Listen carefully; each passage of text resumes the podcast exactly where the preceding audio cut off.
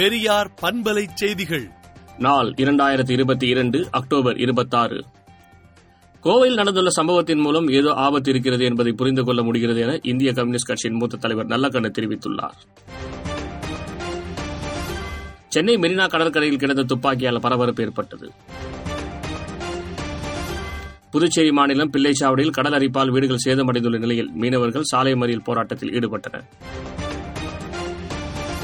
தமிழகத்தில் தீவிரவாதம் தலை தூக்காமல் இரும்பு கரம் கொண்டு அடக்க வேண்டும் என்று தேமுதிக தலைவர் விஜயகாந்த் கூறியுள்ளார். தமிழகத்தில் காலியாக உள்ள செவிலியர் பணியிடங்கள் இரண்டு மாதங்களில் நிரப்பப்படும் என்று அமைச்சர் மா. சுப்பிரமணியன் தெரிவித்துள்ளார். கோவை உக்கடத்தில் நிகழ்ந்த சிலிண்டர் வெடிப்பு தொடர்பான வழக்கை என்ஐஏ விசாரிக்க முதலமைச்சர் மு. ஸ்டாலின் மத்திய அரசுக்கு பரிந்துரை செய்துள்ளார். தமிழகத்தில் வரும் இருபத்தொன்பதாம் தேதி வடகிழக்கு பருவமழை தொடங்கும் என சென்னை வானிலை ஆய்வு மையம் தெரிவித்துள்ளது.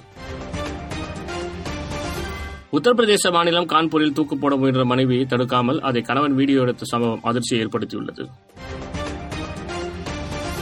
உத்தரப்பிரதேசத்தில் டெங்கு நோயாளிக்கு ரத்தம் ஏற்றுவதற்கு பதிலாக சாத்துக்குடி ஜூஸை ஏற்றிய மருத்துவமனையை இடிக்க நோட்டீஸ் அனுப்பப்பட்டுள்ளது. காங்கிரஸ் தலைவர் பதவியில் என்னால் முடிந்த அளவுக்கு எனது பணியினை நான் சிறப்பாக செய்தேன் என சோனியா காந்தி தெரிவித்துள்ளார்.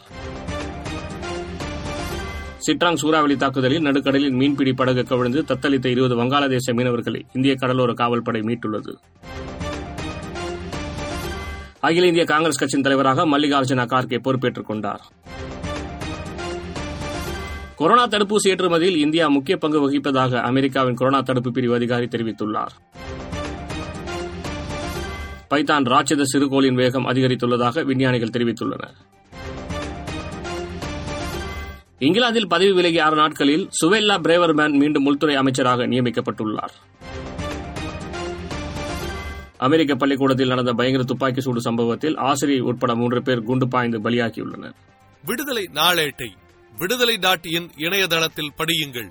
பெரியார் பண்பலை செய்திகளை நாள்தோறும் உங்கள் செல்பேசியிலேயே கேட்பதற்கு எட்டு ஒன்று இரண்டு நான்கு ஒன்று ஐந்து இரண்டு இரண்டு இரண்டு இரண்டு என்ற எண்ணுக்கு பெரியார் எஃப்எம் நியூஸ் என்று வாட்ஸ்அப் மூலம் செய்தி அனுப்புங்கள்.